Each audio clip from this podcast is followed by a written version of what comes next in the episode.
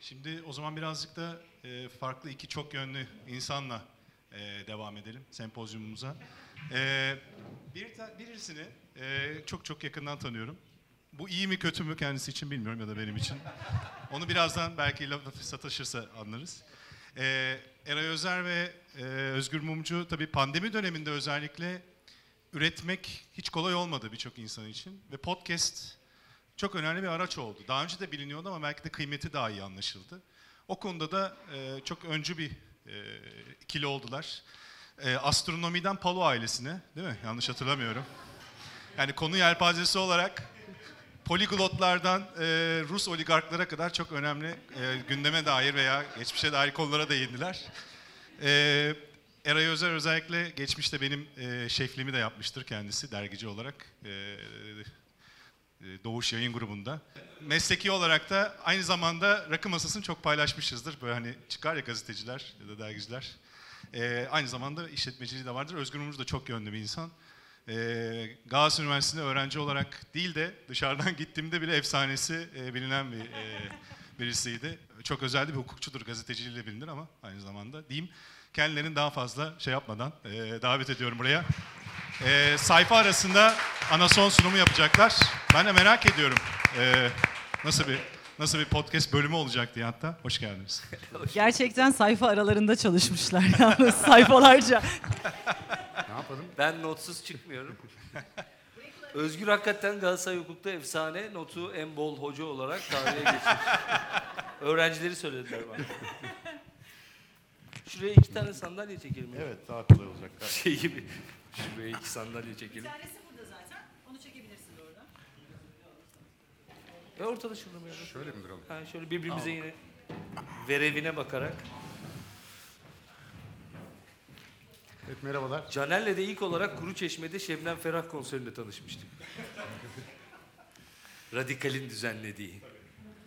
Tabii o zaman da kuru çeşme kuru çeşme yani. Eski o. tabii tabii. Sandalla gittik biz. Ben merhabalar. Buyurun Ee, Özgür Bey. Biz sahnede bey diyoruz. Sivilde öyle değil. Hayat zor oluyor. Valla e, şimdi konu başlığı tabii sayfalar arasında anason. Biz de e, yeni hallerde podcast anason hakkında bölüm yapmıştık.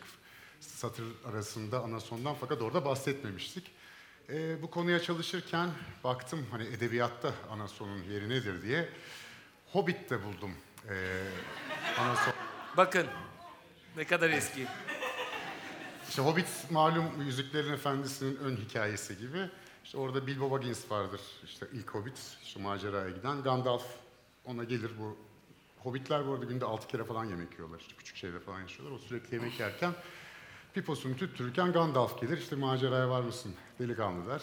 O da yok ben almayayım der. Tam evine giderken de Gandalf'ı ya yarın istersen e, yemeğe uğra diye söyler söylemez pişman olduğu bir teklifte bulunur. Ertesi gün kapısı çalar. 13 tane e, cüce vardır kapısının önünde. Onlar misafirliğe gelmiştir Gandalf'ın adını kullanarak. E, Bilbo Baggins e, o gün o saat için anasonlu bir kek yapmıştır. Ve anasonlu kekini onlarla paylaşmak zorunda kaldığı için çok mutsuzdur. E, o 13 cüce ardından Gandalf da gelir. Sürekli anasonlu keklerini yerler. E, ve anasonlu kekin yanında çay ikram etmek ister Bilbo Baggins. Onlar ısrarla alkollü içecek isterler. Ve Bilbo Baggins anasonlu kekin yanında sürekli alkollü içecek vermek zorunda kalır hücrelere. Ve aslında Yüzüklerin Efendisi macerası da anasonlu kek ve onun yanında içilen içkilerle başlıyor. Yani ama sonu dışarıdan alıyoruz. Ee, yani öyle alınmış çünkü işte e, distilasyon yöntemleri herhalde o e, Hobbit diyarına henüz gelmediği için. Çünkü artık biliyoruz Türk Gıda Kodeksine göre hani rakı nasıl yapılır. Yani, yani öyle Orası net. yani orası net işte Her yapıyoruz. şeye rakı denmiyor. Öyle dis, işte distilasyon ailesini işte koyuyoruz içine yıldız anason zinhar koymuyoruz. İşte belirli bir anasonumuz var, Latince adı var. Onda bir iki kere yapın.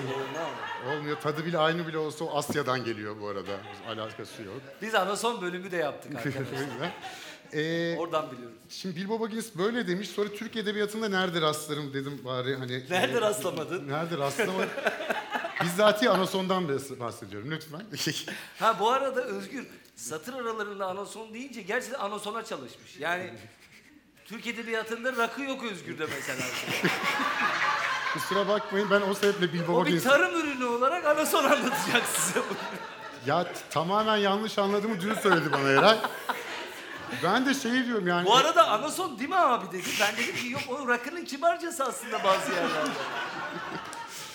Neyse kusura bakmayın ama vesile oldu. Ve bu arada Bilbo Baggins'in yapmış olduğu o anasonlu kekin tarifi internette var. Ee, ben henüz yapmadım. Podcast'te de bahsetmiştik. Romalıların da bir anasonlu keki varmış. Ben hala anasondayım bu arada. Yani oradan devam edeceğiz tabii. Diğer Şurup kısmı, falan var onlar. onlar da var. Ee, anasondan yani Neyse ben anlatacağım sonra edebiyatla ilgili. Şey diyor ki Nazım Hikmet bir şiirinde işte Varna'ya gittiği zaman meşhur işte. e, orada diyor ki e, şey, şu Varna deli etti beni, divane etti diyor. Sofrada domates, yeşil biber, kalkan tavası. Radyoda ha uşaklar Karadeniz havası. Rakı kadehte aslan sütü, anason, uy anason kokusu diye devam ediyor. Şimdi e, burada da aklıma şu geldi. Şimdi edebiyat ve içki meselesi, edebiyat anason, edebiyat rakı meselesi. Dünyada nasıl yaklaşımlar var diye. Tabii dünyada diye baktığımda bütün dünyaya bakamadım çünkü e, yani anasondan rakıya geçtiğimizi yeni öğrendiğim için ama e, e, in- bir makale buldum. Macaristan'da karşılıklı edebiyat yapan birisi yazmış. O da İngiliz ve Amerikan edebiyat kritiğinde içki ve edebiyat ilişkisine yaklaşım farklılıklarından bahsediyor. Diyor ki, e, yani oradaki yazar da bir ki şey diyor, içkinin edebiyattaki analizi diyor hızla ahlak felsefesine, mite, komediye, dedikoduya, mistikleşmeye, mitikleşmeye doğru ilerleyebilir diyor. Yani neticede içki içen birilerinin hikayelerinden ve bunlarda çok zengin hayal gücü olan insanlardan e, oluşuyor.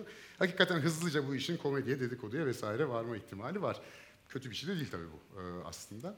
E, öte yandan farklı bir yaklaşım varmış. Yani İngiliz edebiyatında bakıldığı, İngiliz edebiyat eleştirisine baktığımız zaman içki meselesinde şuna daha çok odaklanmışlar. E, edebi metinlerde içkinin rolü ne? Yani hangi kontekste içkiden bahsediliyor? O dönemde bir içkiden bahsediliyorsa e, onun sebepleri nelerdir? Ve genelde içki neşeli bir şey, insanları bir araya getiren bir hadise olarak e, ele alınıyor ve çok ciddi incelemeler var. Mesela işte Shakespeare edebiyatında içkinin yeri, Charles Dickens'la beraber içmek gibi. Ama hep edebi metne odaklanmışlar.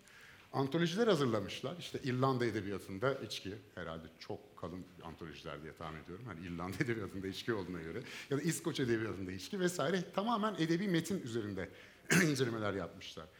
Ama Amerikalılara baktığımız zaman orada ise yazara odaklanma olduğunu görüyoruz. Yani Amerikan yazınında, edebiyatında içkinin rolü nedir?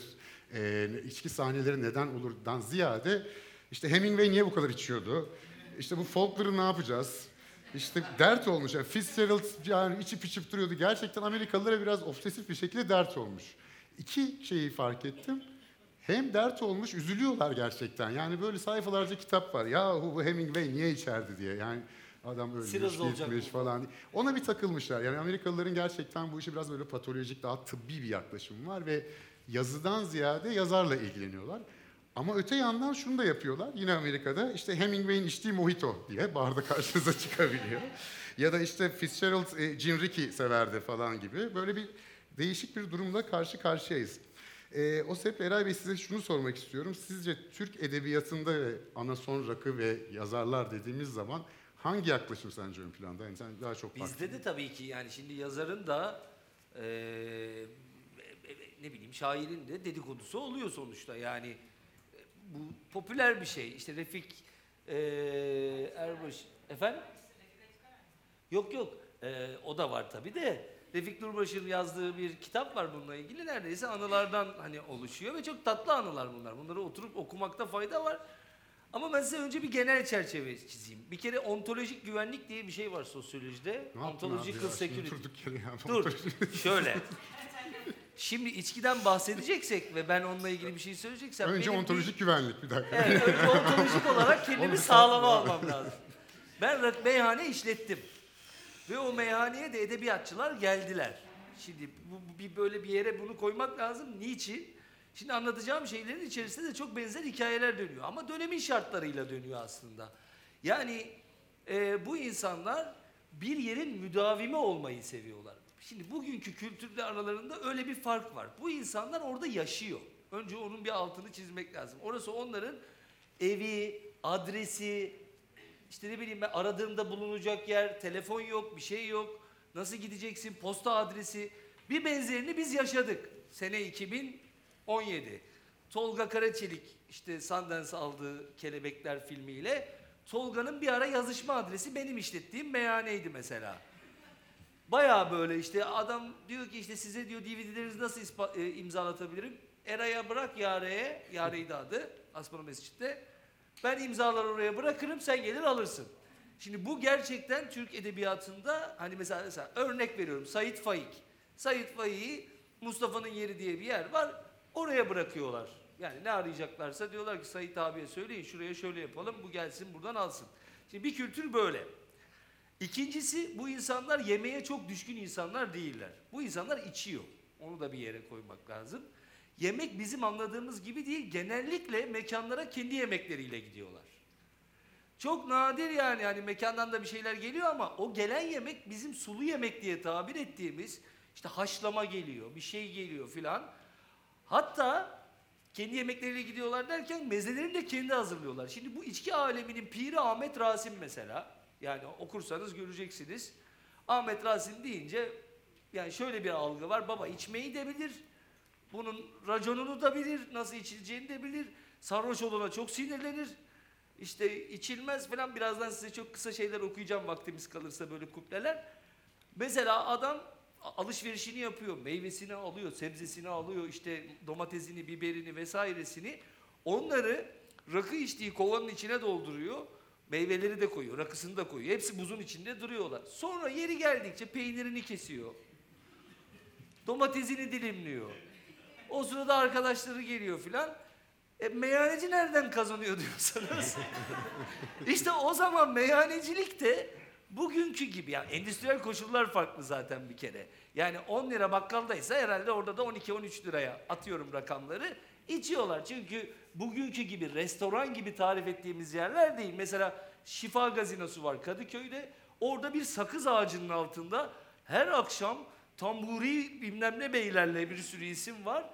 Bir fasıl dönüyor ama böyle zar zar müzik de yok. Yani hani böyle oturuyorlar, onlar geliyor. Hadi bir tane söyle, ben söyleyeyim, o söylesin. Sarhoşluk yok.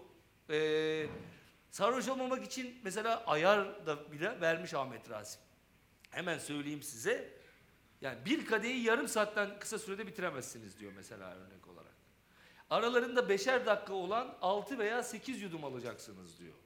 Bunların arasından. Kronometreyle mi çalışıyoruz peki? Valla şöyle biyolojik saat diyelim ona. Yani hani vücut bir yerde galiba 5 dakika geçti bende bir bir eksik var falan gibi bir şey oluyor. Yani bu insanlar için ben bir ön giriş gibi böyle bunu anlatmış olayım. Son kısımda da size çok kısa bir şekilde birazcık da şiirden çok şiir okumayalım dedik. Yani başımız belaya giriyor podcast'te de şiir okuyunca. Gerçekten hayatımızda hiçbir tepkiyi şiir kadar almadık yani. Hani yine şiir okudunuz filan diye biz aslında birazcık şiiri tiz etmeye başladık. Yani şiirle mesela Özgür şiir okudu. Yani normalde hiç olacak bir şey değil. Ee, o yüzden onları sona saklayayım efendim ben. Okuyayım okuyayım mı anlamadım ben. Hazırladıysan oku. o kadar hazırlanmadım. bir müsamereye çıkmış gibi. Bir hazırlığın varsa Ee, oku. yani gerçekten tabii bu... Biraz anekdot da anlatabilirsen anlatacaklarını anlattıktan Ya sonra. anason rakı Anekdot deyince komik. e, iyi bir makaleye de rastladım. Şeydi, Türk Edebiyatı'nda meyhanenin rolünden bahsediyor. Hakikaten de bu modern edebiyat dediğimiz işte Tanzimat'tan beri başlayan bir hadise. Ondan evvel de tabii şairler var, divan şairleri var falan ama işte konaklarda toplanılıyor, işte köşklerde toplanılıyor. Ee, orada işte yeniliyor, içiliyor. Var bir durum yani bir şey deniyor bunu işte şairler meclisleri falan toplanıyor zamanında. Fakat Tanzimat'la beraber bu dergiler çıkmaya başlıyor işte Servet-i Fünunlar bilmem neler falan. E, ne yapıyorsunuz? E, bir yazıhanesi var bunun. E, yazan çizen bir sürü adam var orada. Hep adam var bu arada. Yani da söylemek lazım genelde. Evet, Uzunca yani bir süre sadece adamlar var Ayrı yani. bir mesele. E, bunlar orada oturuyorlar işte. Yazıhanede, mazhanede ufak ufak demlenmeye başlıyorlar. E, hafif hafif meyhaneler de açılmaya başlıyor. Ama asıl Cumhuriyet'ten itibaren bu insanların aslında bir araya geldikleri yer burası. Yani üretim yeri. e, fikir teatisinde bulundukları, e, beraber bir şeyler ürettikleri, e, bir de yani evde tek başına içeceğine işte biraz daha fazlasıyla, çok daha az fazlasıyla belki buluştukları yerler. Ama genelde salaşmayan yerlerde olduklarını görüyoruz. Ve çoklukla başlama şu geliyor, yani para bitiyor, o onda vardır zannediyor, kredi kartı yok, bir şey yok o dönem. İşte o geliyor, o onda vardır diyor, çevirmen bilmem ne abi geldi diyor, o kesin parası vardı falan. Çok mahsur kalıyorlar. Çok rehin kalıyorlar. Ve sürekli şöyle bir şey var. Birisi gidiyor basın yayından ben şimdi arayacağım abi oradan bilmem ne bulacağım falan var. Bir tanesinde yanılmıyorsam Peyami Necip Safa'yla... Fazıl'la Peyami Safa. Evet, Necip Fazıl'la Peyami Safa henüz rakı içtikleri dönemlerde. E paraları yok yine. E, Necip Fazıl diyor ki ben halledeceğim. Gidiyor bir ara bir telefon açıyor falan hallettim diyor. Parayı aldım diyor. Herhalde artık postayla mı gönderiyorlar ne yapıyorlarsa bir şekilde parayı alıyor. içiyorlar. Bakıyor Peyami Safa. Şiiri sattın değil mi diyor. Evet diyor. Bana 10 lira sattığın şiiri sattın değil mi diyor. Cumhuriyet Gazetesi'nin edebiyatın bölümünün başında çünkü Peyami Safa. Peyami Safa ile içebilmek için Cumhuriyet'e hali hazırda satıp parasını aldığı şiiri gidip bir de atıyorum Varlık, Varlık dergisine dergisi. satmış. Varlık varlık. O 10 parayla da. Peyami Safa'ya içki e, içirtmiş. Çok hakikaten şey. Orhan Veli'nin öyle çok var Ahmet mesela. Rasim'in mesela şimdi onu anlatacaktım. Bir de benim şöyle bir şansım var. Buna şanssızlık da diyebiliriz. Çünkü ben çok erken yaşlardan beri bu sofra meselesini çok seviyordum. Yani hakikaten öyleydi yani. Burada bulunuyorum ama e, işte 5 yıl 10 saat 12 saat oturabilen ve böyle azar azar içerek oturabilen adamlardandım vesaire. Yakup'un o son döneminde yani hem Yakup abiye hem de oğluyla Yıldıray'la arkadaşız biz. Şimdi nereye anlatacağım, nereye bağlayacağım bunu? Ahmet Rasim bir gün parasız vaziyette çıkıyor. İşte meyhanecinin ve o barba meyhane ilişkisinin aslında nereye geldiği. İşte e, şeye gidecek, e, George'a gidecek e, Galata'da yani ve orada birisinden para alacak ama pazar günü olduğunu unutmuş. Bakırköy'den Ahmet Rasim ki bunların içerisinde beste, besteleriyle, işte tarihçiliğiyle vesairesiyle yani yer etmiş bir adam. Bu arada yine bir parantez daha açayım. Sakın geç kalma erken gelin de adam eve hiç gitmezmiş. Karısı bir gün demiş ki böyle çıkarken sakın geç kalma erken ulan demiş kadın ilk defa bana erken gel gel dedi Allah Allah falan yolda bunu sakın geç kalma erken gel falan böyle anlatılıyor hikaye oradan o şarkı çıktı diye. Ahmet Rasim işte bu Zoe e, şey e, George'dan para almak üzere çıkıyor Bakırköy'den Taksim Tünel'e yürüyor bir gün. Ondan sonra parası yok. Ondan sonra bir meya, şey e, George'a gidiyor. Bir bakıyor pazar kapalı. Allah ben unuttum diyor onu. Ne yapacağız şimdi? Kimden para alacağız falan. Zoe'nin yeri de yine Aspalı Mescid'de bir yere oturuyor Galata'da ya da. E, Alman Zoe ve onun bir Bodrum'unda di- diyorlar bu arada. Zoe'nin Bodrum'una gidiyorum. Bodrum'a gidiyorum. Meyhane, meyhane Bodrum'da çünkü. İşte Zoe kendine işte ekmek üstüne havyar sürmüş, haşlama yapmış falan.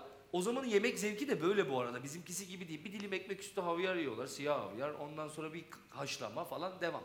Hani böyle çok da şey değil hani bize bir şimdi havyar mı sürmüş, lükse bak gibi geliyor. Onlar bayağı öyle tıkır at- atıştırıyorlar filan. Sonra bir bira istiyor ama cepte hiç para yok Ahmet Rasim'in. Bir birayı istiyor. Zove tabii ki diyor hemen diyor verin falan filan. Yalnız diyor Zove diyor param yok diyor. Ben uzatmadan anlatayım. Onu yemek yediğini de görüyor falan. Zove param mı yok? Ne olsun ya buraya diyor olmadı ne yapalım falan filan. Ahmet Rasim'e yemek geliyor. Şimdi bunun parası yoksa karnı açtır diye. Kendi yediğinin aynısından. Yani haşlama geliyor. Yanına da e, ekmek üstü avyar geliyor. Onları da yiyorlar falan. Sonra Zove gidiyor çıkmadan önce Ahmet Rasim 1 liranın üstünü getiriyor. Yani o zamanın parasıyla.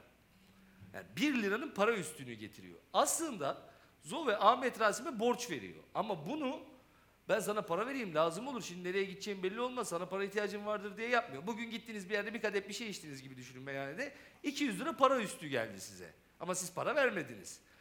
Ahmet Rasim'e diyor ki ben bu parayı sana... Yani bir şey söyleme hiç konuşmuyorlar bu konuyu bu arada. Ahmet Rasim hatta utanarak şunu anlatıyor. 40 para da bahşiş attım diyor. Zove'nin parasını. Aslında o ona 1 lira borç veriyor. Diyor ki sen yedin içtin, üstünden düşeni de sana verdik. Paran olduğu zaman getirir buraya 1 lira verirsin. Niye anlattım? Mesela benimle Yıldıray arasında da böyle bir ilişki hala var. Yıldıray e, bence son barbalardan, kendisi farkında çok olmasa da ve Yakup abi zaten öyleydi. Ama mesela ben de aynı şekilde geçen gün cüzdanımı unutmuştum. Gerçek hikaye gittim, yedim içtim. Bunun bir tartışması da olmadı. Ya bu bir konu bile olmadı. Çıktım gittim yani hani Hani niye çıktım gittim diye konuşmadım. Cüzdanımı unuttum dedim sadece. Çünkü bilinir ki ben oraya gelirim onu veririm filan. İşte bugün artık birazcık uzaklaştığımız yer burası. Ama o zaman e, edebiyatçılarla e, ne derler mekan sahipleri arasında böyle bir ilişki var. Onlar artık zaten arkadaşlar.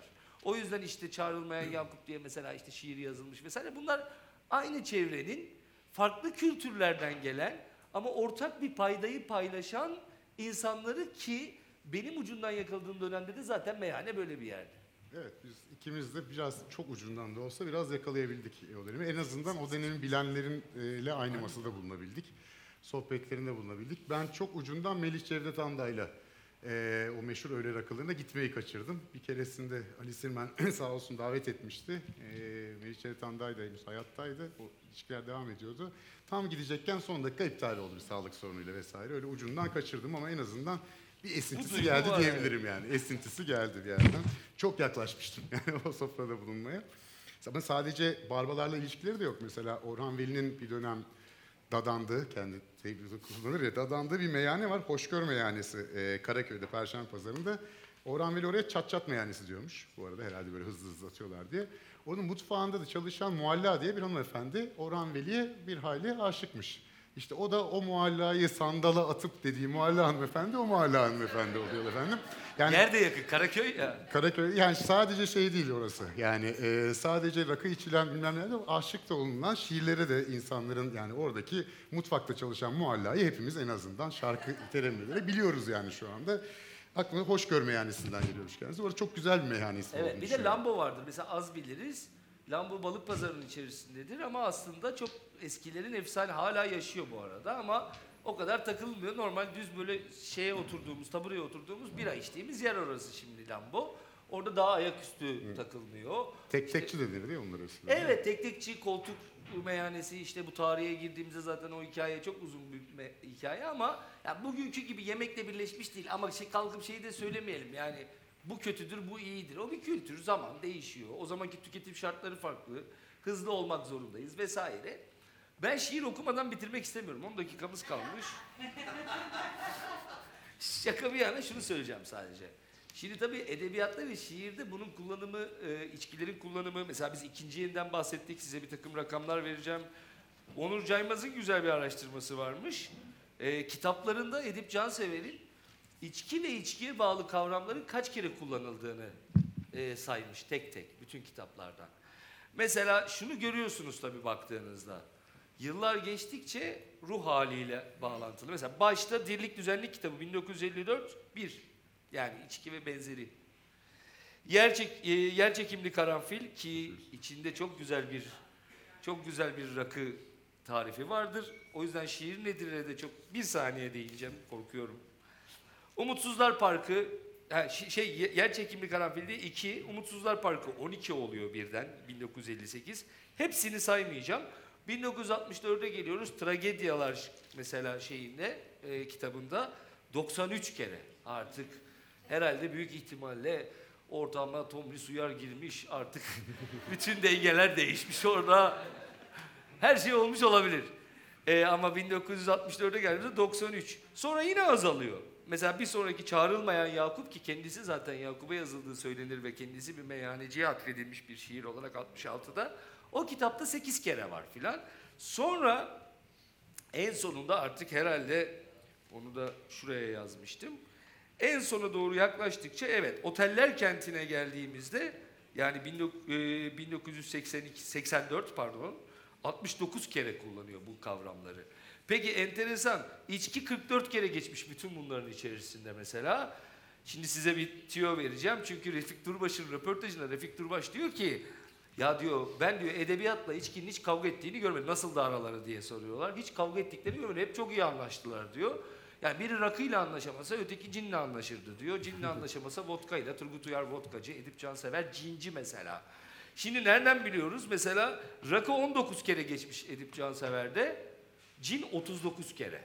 Yahya Kemal, Tabii. Abdülhak Şinasi Hisar, Mehmet Akif Ersoy onlar genelde meyhaneyi kasvetli, işte genelde avamın gittiği pek hoşlarına gitmeyecek. Gitse de şeyler. hoşlanmayan var. Bu Evet. en çok ayıplanan şeyi söyleyeyim size. Bütün edebiyat dünyasında sarhoşluk. Yani daha aşağı bir mertebe yok.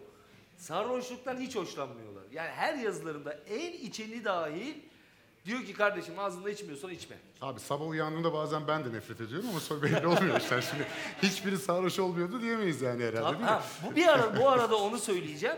Tabii bunlar çok muteber insanlar ama ben yaşım gereği son zamanlarında bazılarına denk geldim. İsim vermeyeceğim. Her biriyle de oturmak istemezsiniz yani. Tamam, yani acı ama gerçek. Şöyle yani keşke kitabını okusaydım ya sadece. hani ben bunu yaşadım. Şimdi isim vermem mümkün değil. Hepsi abilerimiz, ablalarımız. Ama yani şey gibi de düşünmeyin. Orada pırıl pırıl bir dünya. Bunlar hakikaten efendi gömlekleriyle oturuyorlar falan. Bu birazcık tarif edilen hani hafif.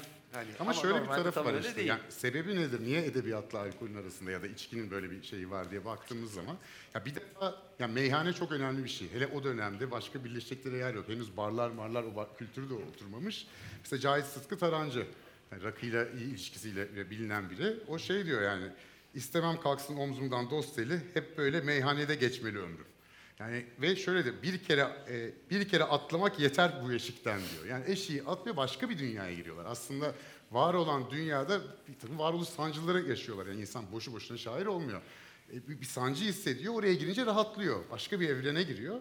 Onu Metin Altıok şöyle ifade etmiş.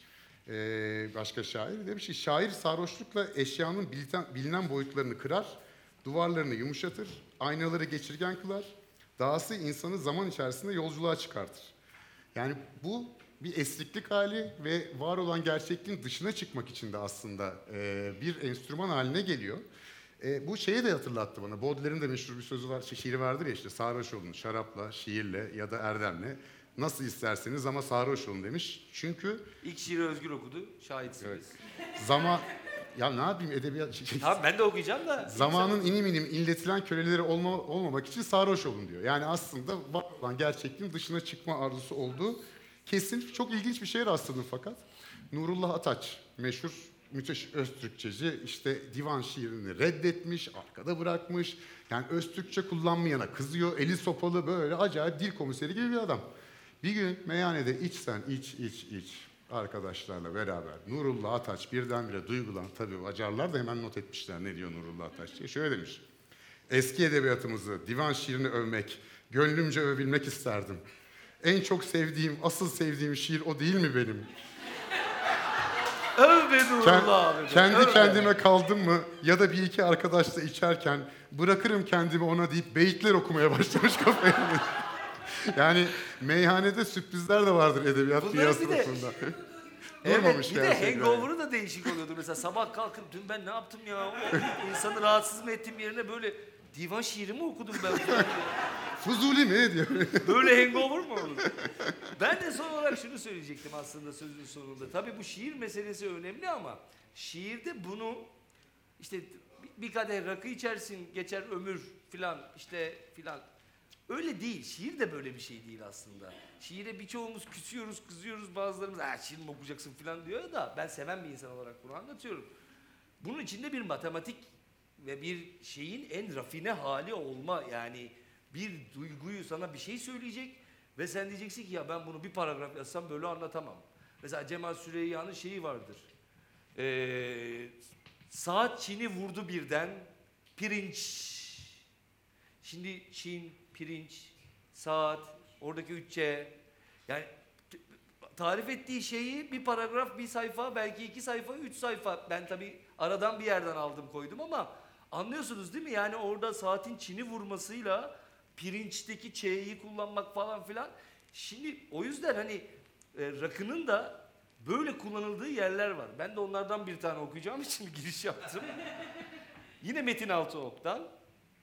Ee, şey çok güzel tarif etmiş. Yani o tarifin güzelliğinden etkileniyorsunuz zaten. Erken şiiri e, önce söyleyeyim, sonra e, üzerine belki konuşuruz. Erkenci dağılıyor yüzünden cam bir bardak gibi su katılmış rakının balkıyan sisi. Şimdi devam edeceğim ama yüzle su katılmış rakının balkıyan, parlayan sisi yani hakikaten sisli bir şeydir ya onun içerisinde ve onu gelip senin yüzünle, e, cisminle tarif etmesi diyorsun ki yani bu böyle hani şiirde, edebiyatta rakı kullanımı falan akşam gittik arkadaşlarla iki tek içtik ondan sonra da oturduk falan gibi bir şey değil. Onun o suyla karışımından başka bir hülyaya dalıyor, devam ediyor. Sonra devam ediyor. Bu ay üzerine e, neydi? Karalamalar mıydı? Neydi? Bulurum o. Ha kurgulamalar pardon. Şeyin adı. Bu serinin adı. Güneş henüz batmadan şaşırmış da vaktini çıkmış göğün ucundan sarhoş bir ay erkenci.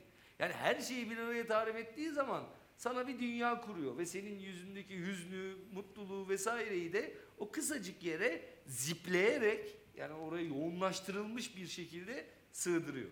Bu işte edebiyatta hani alkolün yeri neresidir diye tarif ettiğiniz şey sadece biz içtik, gittik, geldik, oturduk gibi değil. Bir duyguyu tarif etmek için alkolün verdiği, bu adamlar bununla çok şeyler, haşır neşirler. Bu arada şu yalan, bunlar sarhoş olup olup yazmıyorlar. Ne şiir böyle yazılan bir şey. Şiir birden yazılmaz genellikle. Herkesin tekniği değişir ama ben birkaç modern şairle tanıştım. Bir satır yazıp üzerine günlerce düşünebiliyorlar. Sonra ikinci satırı yazıyorlar vesaire. Dolayısıyla ve bu insanlar böyle içip içip o efkarlandım getir rakı ne kadar güzel duruyor bardakta.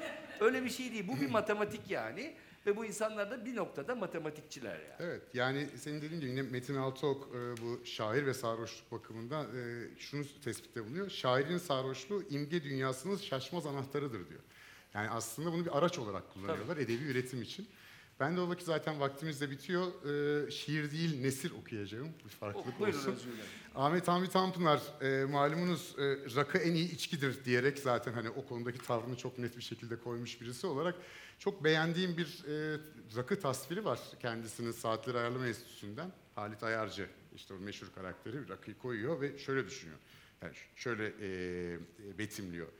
Rakı kadehimde mermer bir saray birdenbire çökmüş gibi değişti, tortulandı. İkinci günde ışık böyle yaratılmış olmalı.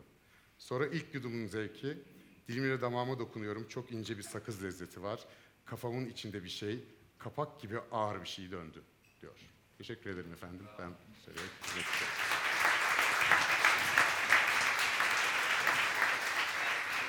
Son bir ortamda satılacak bilgi vermeden geçmeyeyim.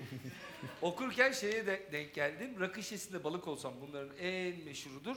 Aslında e, Ahmet Haşim'in e, bir günün sonunda Arzu eserinin son iki mısrasıdır. Size onu okuyayım ben de. Yani bir rakı şişesinde balık olsam ilhamını Orhan Veli'ye veren şiirin son iki mısrasını okuyorum. Akşam, yine akşam, yine akşam, göllerde bu dem bir kamış olsam. Görüşmek üzere.